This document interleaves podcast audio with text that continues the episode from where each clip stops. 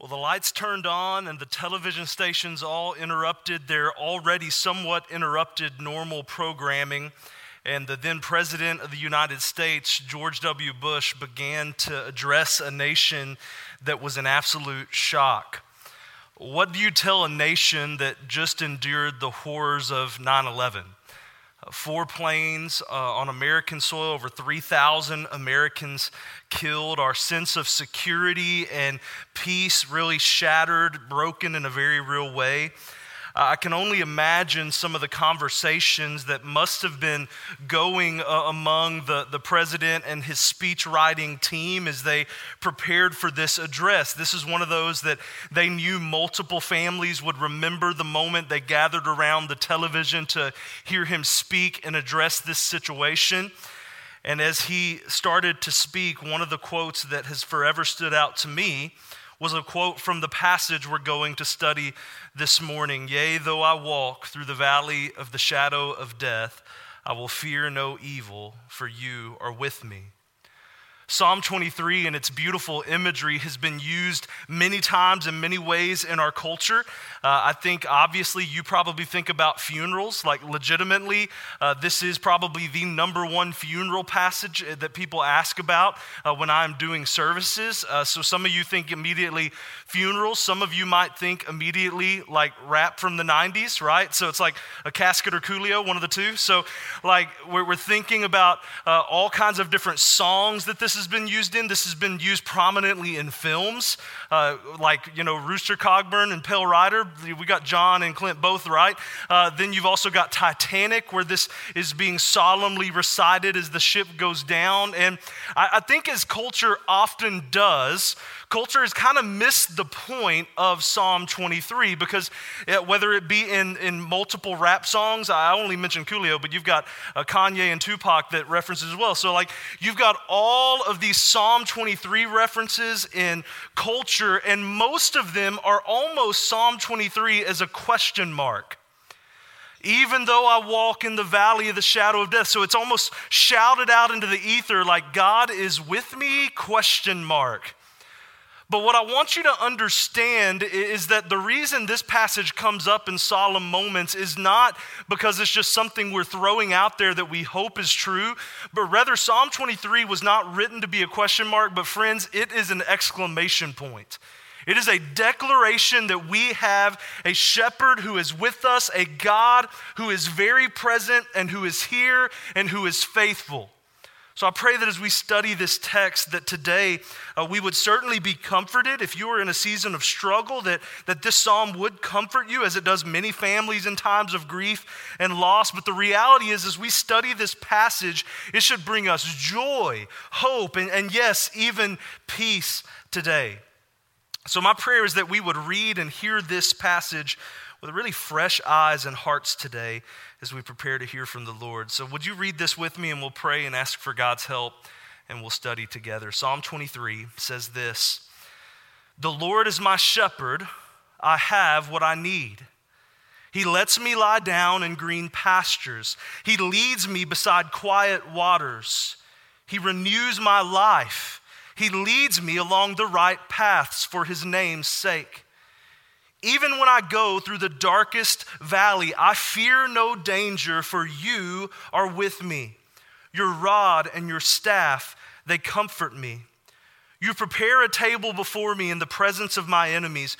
You anoint my head with oil, my cup overflows. Only goodness and faithful love will pursue me all the days of my life and I will dwell in the house of the Lord as long as I live. Let's pray together. God, I thank you for this passage. I thank you for this psalm that has such a place in our culture and even in our church culture, in our hearts and our minds. God, we, we probably even now, there are memories flooding into our hearts and minds of, of friends and loved ones who've gone before us, and friends, and, and I think of relatives who this was their favorite passage. God, I, I pray that today perhaps you would make this our favorite passage as well. Lord, that you would just remind us of your constant and consistent presence. God, I just declare that all of my life you've been so faithful. You've been so good to me, God. And I, know that my brothers and sisters can say that same thing. And I pray, Lord, that we would feel that, that we would just have a sense of that today, and that this truth would just point us to a peace uh, that we have not had in a long time. So I thank you for what you're going to do today, Lord. It's in your name we pray. Amen. Well, I remember growing up in uh, my house as a, as a small child. And I remember if I would wake up and, you know, maybe you hear like a weird, you know, sound in your home or you hear something that's kind of scary sounding even. And I remember having the weird ability to just like roll over and go back to sleep. Why?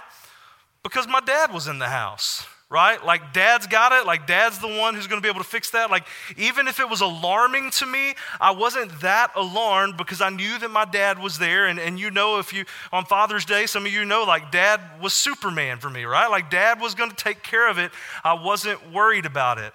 And now, as I've grown older and become a dad myself, and there are times when I find myself in the middle of the night wandering through my house with a golf club ready to take out, you know, whatever steps around the corner. And I am kind of like, if I'm being honest, I know I'm losing man points here, but kind of scared to death, right? Like that was a big noise. There's, there's a monster in my house, all right? Like, you know, now, now I moved here. We have basements here. So, like, you got to go downstairs and check things out. So, you know, I'm glad we don't have, you know, a dog that would come out. He might would have caught the nine iron, all right? And I'm glad it hadn't happened yet. But, like, in those moments, I, I remember thinking to myself, like, holy cow, I'm the dad now, right? Like, I'm the one, like, my kids are not, like, even if they woke up, they're not scared because they have this sense of security and peace. And I realize in that moment, that is some misguided peace of mind, right? And in that moment, I'm just reminded of the fact that, again, I don't really have control. There's not really the peace. I, I, even though I am the guy who's running things and letting my kids sleep peacefully under my care, I realize that that is not a sure thing. Yet when I read a passage like Psalm 23, I'm reminded church, that, that we can truly rest in the care of someone greater than us. And it is not a false sense of security. It's not a false sense of peace, but we can truly rest under the care of our Father. We have a good shepherd, and He cares for us. He protects us in ways that are beyond our ability to comprehend. But I pray that today, as we study this passage, we would be able to comprehend it in some new ways today. Much has been said about this compelling metaphor of the Lord as our shepherd. It's a biblical metaphor that's used really throughout the pages of Scripture. I think of Jesus in John chapter 10, referring to himself as the good shepherd, that he is the one who takes care of his flock and his sheep know his voice, and he is the one who is lovingly caring for his flock. Prophecy talks about the shepherd that will come. Pastors are, are known as shepherds in the New Testament. And I'm always very quick to say that pastors are under shepherds of the true shepherd, right? That uh, I've been charged and I am to, just given this charge to help care for his flock. But here's the thing that I think is important for you to know. When David writes about the shepherd, he, he's not just trying to paint this beautiful biblical metaphor. Now, certainly the Holy Spirit knows that when we hear shepherd 2,000 years later, that, that we're going to hear all of these metaphors tied into one. But when David wrote this, David is literally just writing out of his own experience. Do you remember David? He's the same David. Yes, King David. Yes, the one who slayed Goliath with a sling and a stone. But where did we find David when we were first introduced to this dude? In the field taking care of sheep. So we have a young shepherd who is writing a song about the Lord, and he's comparing the Lord to something that he knows very well, and that's shepherding. I read the text today from the Christian Standard Bible, and that was on purpose. Some of you didn't like it because, you know, you automatically go King James Version when you hear popular passages that you know well. But I wanted to do this on purpose because I wanted you to have to think about this psalm a little bit. I told you last week, I know how you church folks work. You hear, an auto, you hear a passage that you know really well, and it's easy to go into autopilot, right? Uh, but I don't want you to go into autopilot. I want us to think about some of these translation choices. I want us to think about what this really means. So, I want to build today's message really around one big statement that I think summarizes this text well. Here's the big statement if you're taking notes or trying to remember it it's this The Lord takes care of me in every circumstance, so he stays close to me and I stay close to him. The Lord takes care of me in every circumstance. So he stays close to me and I stay close to him. That's it. That's what I hope you will take away from this message today. But now I'm going to proceed to talk a lot longer to try to make sure you remember that statement, okay? Some of you are like, if I say it now, can I leave? No. So let's start with that first part. The Lord takes care of me. In verse 1, David says, The Lord is my shepherd. Man, notice how personal that is, right? The Lord is my shepherd. Yes, he, he's a shepherd, so that implies what? There's a flock to be taken care of. There are multiple sheep in this flock, yet the Lord is still my shepherd. He is a personal shepherd who loves me and cares for me. He loves you and he cares for you. That's what a shepherd does. A shepherd leads, guides, and directs. He mends, he heals, he protects. You have a personal shepherd.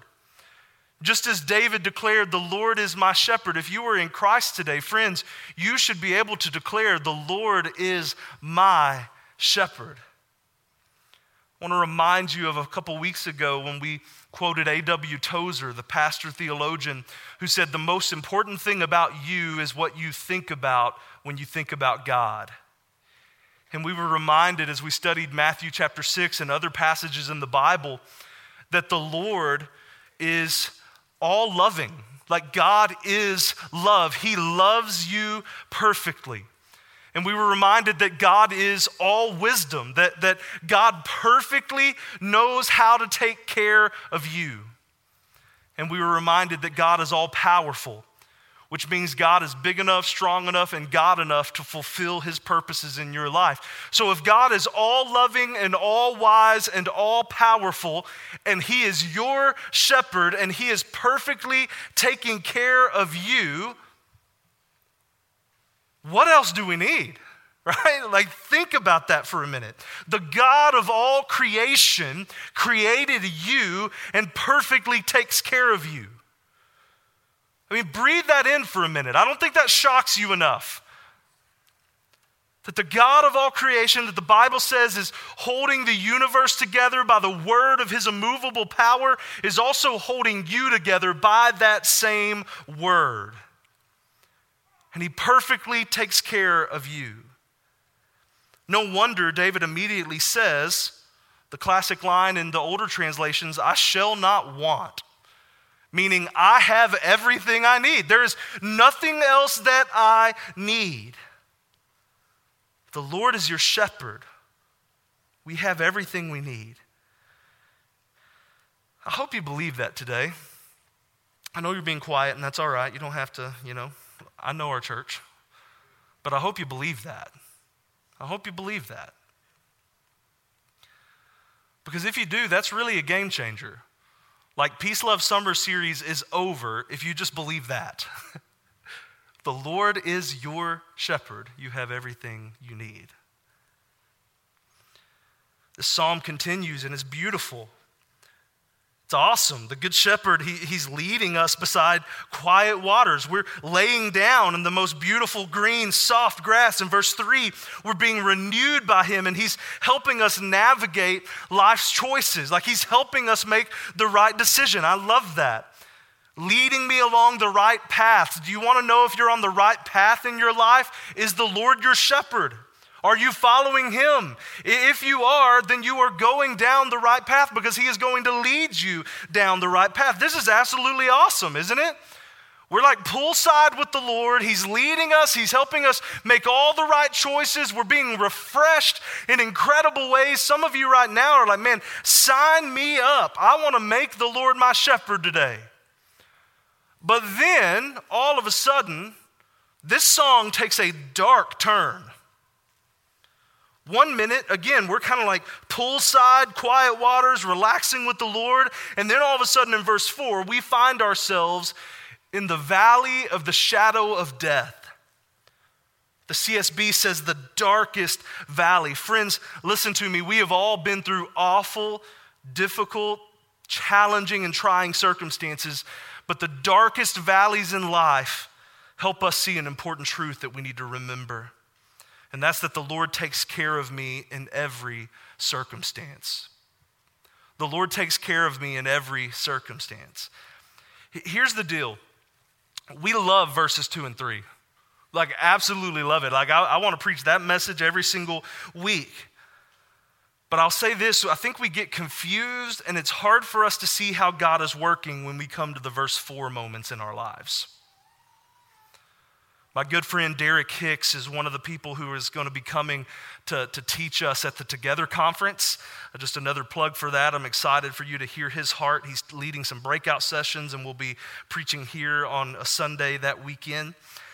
But his wife, Lauren, a few years ago had a battle with cancer, and it was a very difficult time for their family. And I remember talking to him on the phone one day, and he said something along the lines of this he said, You know, Rusty, I'm, I'm really right now having to work my faith muscle in a way that it hasn't been worked in a while. And he said, It's kind of like, you know, when you haven't worked out in a long time and then you start to work out and you think you can lift the weight you were lifting when you quit working out, but you realize that you can't because of the whole atrophy situation, right? He's like, I just realized I haven't really been putting my faith in the Lord. And now in a situation where I absolutely have to, it's tough. Have you ever been in a situation like that, friends? That hit me hard when he shared that with me. I just thought about how, even in the darkest valleys of our lives, the Lord is working on us in a real way. Some of you are there right now. Some of you are in a season where you're having to use your faith muscle in ways that it has not been used in a long time. The darkest valley does not seem to be getting brighter anytime soon, but I want to encourage you today. I want to beg you to hold on to Him. See David in this text saying, God is here. I am not alone. And this truth that the Lord is his shepherd means that he is always with him. Even in the darkness, he says, I do not fear. Why? Because even in the confusion, even in the darkness, even in the fear, even in the midst of this, you are with me. God is there and God is at work. So we can walk confidently, even in the midst of confusion, even in the midst of darkness, in the midst of real loss and the real heartache and grief of life, we are steady. Why? Because the shepherd is steady and he is with us. We can have real peace because he is our peace. I think this is hard for us because it's easier for us to find our peace in the circumstances of life. In fact, that's what we're used to, right? Like we, we equate peace with verses two and three. In fact, when I read verses two and three, you almost sense that, right? You read verses two and three, you're like, oh, I want the quiet waters. Uh, like, I want the still waters. I want the green pastures of life. But here's what Psalm 23 is actually teaching us, friends. It's teaching us that Jesus is the green pasture. Jesus is the green pasture. This peace we're looking for isn't a circumstance. Uh, the peace you're looking for isn't money. It's not being unbusy. It's not an easier life. No, the green pasture is Jesus. He is our peace. And here's what's amazing about this even in the valley of the shadow of death, even in the darkest times in our life, the green pasture actually goes with us. That amazing VRBO or Airbnb you stayed in on vacation that, that made you feel refreshed and the joy and it's like, this is beautiful. I wish I could drink my coffee on this porch every morning. Jesus says, the green pasture is me and I go with you wherever you go.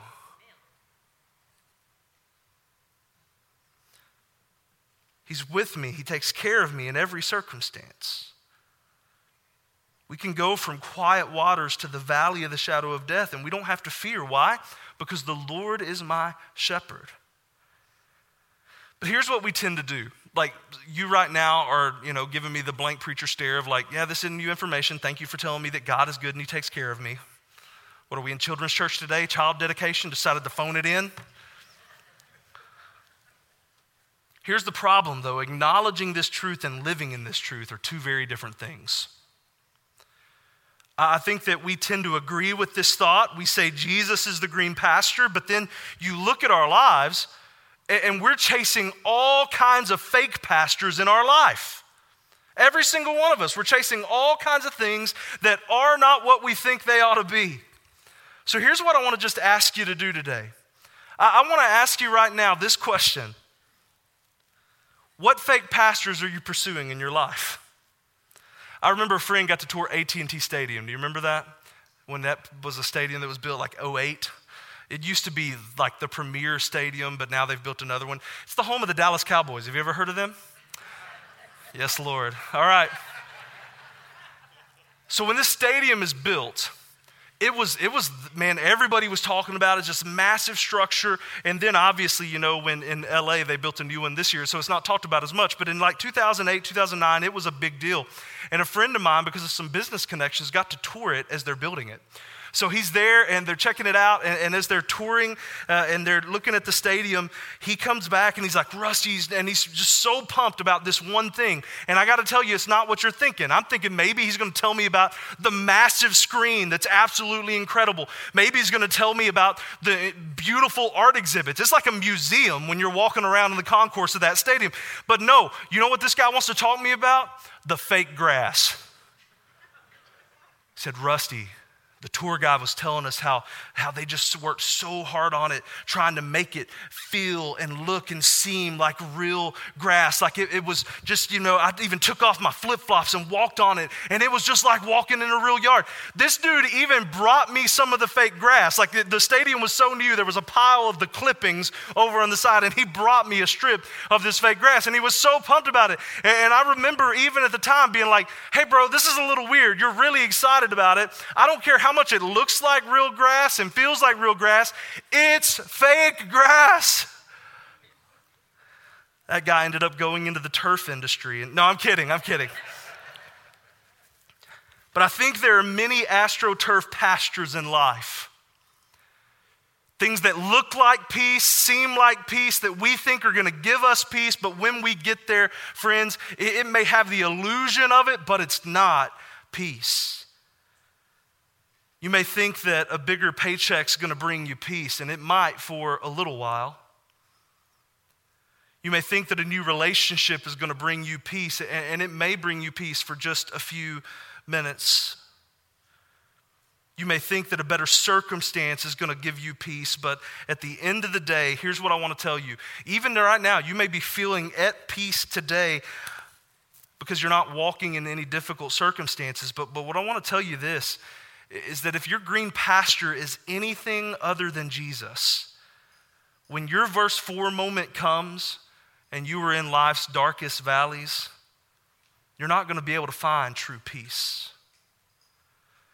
But when Jesus is your green pasture, friends, his peace goes with you. Wherever you go, whatever it is you're doing, Jesus is always with us. So not only does we, the, do we see the Lord taking care of us in every circumstance, but we see in this text that He stays close to us. That He stays close to us. So our, our statement is the Lord takes care of me in every situation, so He stays close to me. Look at verse 6 with me says, Only goodness and faithful love will pursue me all the days of my life. Some of you are more familiar with the phrase goodness and mercy, but I love this translation uh, into faithful love because this is a multifaceted Hebrew word that talks about God's unfailing love, his mercy, and his never going anywhere faithfulness. And David says, I have experienced the goodness and the mercy and the faithful love of God, and it is chasing after me, it is pursuing me today. Friends, listen to me. The love of God, the faithful, never ending love of God, is pursuing you today. Some of you need to hear this because you've been running from God. And I just want to tell you that running from God is the most uh, fruitless endeavor you could possibly do. It's like running on a treadmill. You're going to get really tired and you're not actually going anywhere. You're going to get weary, but you're not moving away. Listen, there is no way to get far away from God. Aren't you glad of that fact today? No matter how far you run, how far you think you've gone, His goodness and faithful love are pursuing and chasing after you today. And the call of this message, the invitation really, is to stop running to turn around and let His love and mercy and goodness crash into you with all of its force today. That's the invitation. He stays close to me, so I stay close to Him. Verse 5 says, You prepare a table before me in the presence of my enemies. You anoint my head with oil, my cup overflows. God has set a table for us. He has prepared for us to come and dine with Him. This idea of oil and the cup overflowing is His presence, that He will pour out His presence on us to the point that it pours out of us and touches everything in our life. And people will know that we have been with the Lord. So the invitation is to sit down and experience his presence in a real and tangible way. But I want you again to notice that this table is set up in the presence of our enemies. Like anybody else, like, hey, this is going to be really, really great. I'm gonna, I'm gonna take, uh, you know, my wife out to eat, and we're gonna sit down uh, right across from my greatest enemy that is seeking to kill me. It's gonna be a wonderful date. Some of you may be thinking, well, why in the world would the Lord put us in the presence of our enemies? But I, I want to encourage you and remind you of what we've learned through this series. Stressors are always going to be a reality in our lives. We are always going to have things that we have to go through. The Lord does not always remove us from difficult circumstances. He doesn't always clean up the conflict in our life. But here's what I want to tell you this passage points to is that even in the midst of our enemies, He has set a table before us so that we can experience His power and His presence even in the middle of what we're walking through. Friends, regardless of what you're going through today, He has set a table before you. The question is will you sit and meet with Him? Our small group did a study of this passage several months ago, and the main thing that stood out to us was, was this thought of are you sitting at the master's table or are you using it as a drive through? You're just zipping through, you know. The, I, love that David was not really interested in just getting a little tidbit of God info and going about his day. Uh, David didn't want just enough of God to, to know that, uh, you know, he had checked off his box of religious obligation. No, he wanted to sit at the table with God and wanted his head to be anointed with oil so that his cup would be overflowing. Friends, how many of you today are walking through life trying to pour out of an empty cup because you haven't sat at the table with the Lord to be anointed by his power and presence in a way that fills you up so that you can then be poured out, so that you can go and be filled up, so that you can then go and be poured out? Are you sitting at the master's table? He invites you to come. Even in the presence of his enemies. You know, we all go through trials and conflicts, but, but I will just tell you, you'd be hard pressed to find somebody who went through more stuff than David. Now, listen, some of what David went through is because of his own boneheaded sinfulness and mistakes. But some of what David through is just the cost of being in leadership just the cost of living life in this fallen world. He went through trials and difficult circumstances, but even in the worst of our circumstances, friends, the Lord has prepared a table for us. And our response ought to be like David's, the second half of verse 6 I will dwell in the house of the Lord as long as I live. So, just as the, the anointing oil represented the power and presence of God, so the house of the Lord in the Old Testament represented God's presence. And David says, That's where I'm staying. That's where I want to be. I want to be found right smack in the middle of Jesus and his presence and his will for my life.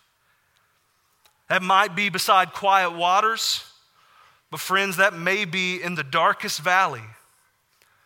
But I shall not want because I shall have my Savior. I have everything I need because Jesus is everything I need. The Lord takes care of me in every circumstance. So he stays close to me and I stay close to him. I pray that you're truly able to live that and walk that out in these days. Two quick questions and then I'm done. First is this Is Jesus your shepherd? It's an important question because some of you maybe you know this this passage again uh, the president's quoting it like you know tupac's quoting it. It's everywhere right? Like our culture uses this as a psalm of comfort. And i want to tell you that it that psalm 23 might be a fake green pasture for you if you're not actually in christ. The only way to experience the shepherding of the lord is to be in christ God and His grace is coming after you today. Some of you today may not know Jesus. Can I tell you, His goodness and faithful love pursued you all the way to a Father's Day message that you obligatory reasons had to come and sit through. And God has given you the opportunity today to change your life. Even though you are a great sinner, we have a great Savior who pursued you to this very moment. If Jesus is not your shepherd, make him your shepherd today. I want to talk to you about that if you need to. Second question I want to ask is just a reminder of even last week's message. Are you sitting at the table with Jesus? Or are you just trying to live off of drive through moments? Listen, I just want to tell you that if you eat drive through food all the time, you ain't going to be healthy. No, they have salads now. Stop it. it's a really delicious salad. Stop. If you're living off drive through, it's not going to be good for you long term. Can I tell you that some of your spiritual health is greatly affected because you've been trying to live off of drive through moments? Living off of two minute preacher clips on Instagram. That doesn't count as a quiet time, that as you scrolled TikTok for an hour and a half, you saw three preacher moments. It doesn't count that, that you saw a verse a day and looked at it real quick. Can, can I tell you, not that those are bad things. Thank God for the little moments in our lives. Thank God for a good drive through hamburger every now and then. Yes, Lord. But you need a steady diet of sitting down at the Master's table and spending time with Him. I'm just going to tell you again if you haven't built a rhythm to do that, you need to build a rhythm to do that. Because if you don't, good luck living with the peace of God. But can I tell you something? The Lord is your shepherd. And He takes care of you in every circumstance. And He's staying close to you. And the invitation today for you is that you would stay close to Him. Let me pray for you. God, thank you for this message today. Thank you for the challenge that it brings us. Thank you for the hope that it brings us. God, just the, the reminder that we need that we have a shepherd, that you care for us personally, and that you want to have a relationship with us personally. God, I just pray that every single person in this room would know you today and if they don't know you, Lord, I pray that today they would come to know you, that you give them boldness to come and pray with me today and talk about what it means to know you as the Good Shepherd. Lord, I pray that if there's anybody in here, and, and I know there, there are, there are many people in here who, who probably have been living off of drive through spirituality instead of really sitting at the table. God, thank you for this invitation you've given us today. And I pray that many of us would be seated at the table, soaking up your presence and your power in a real way so that we can go and be poured out for your sake.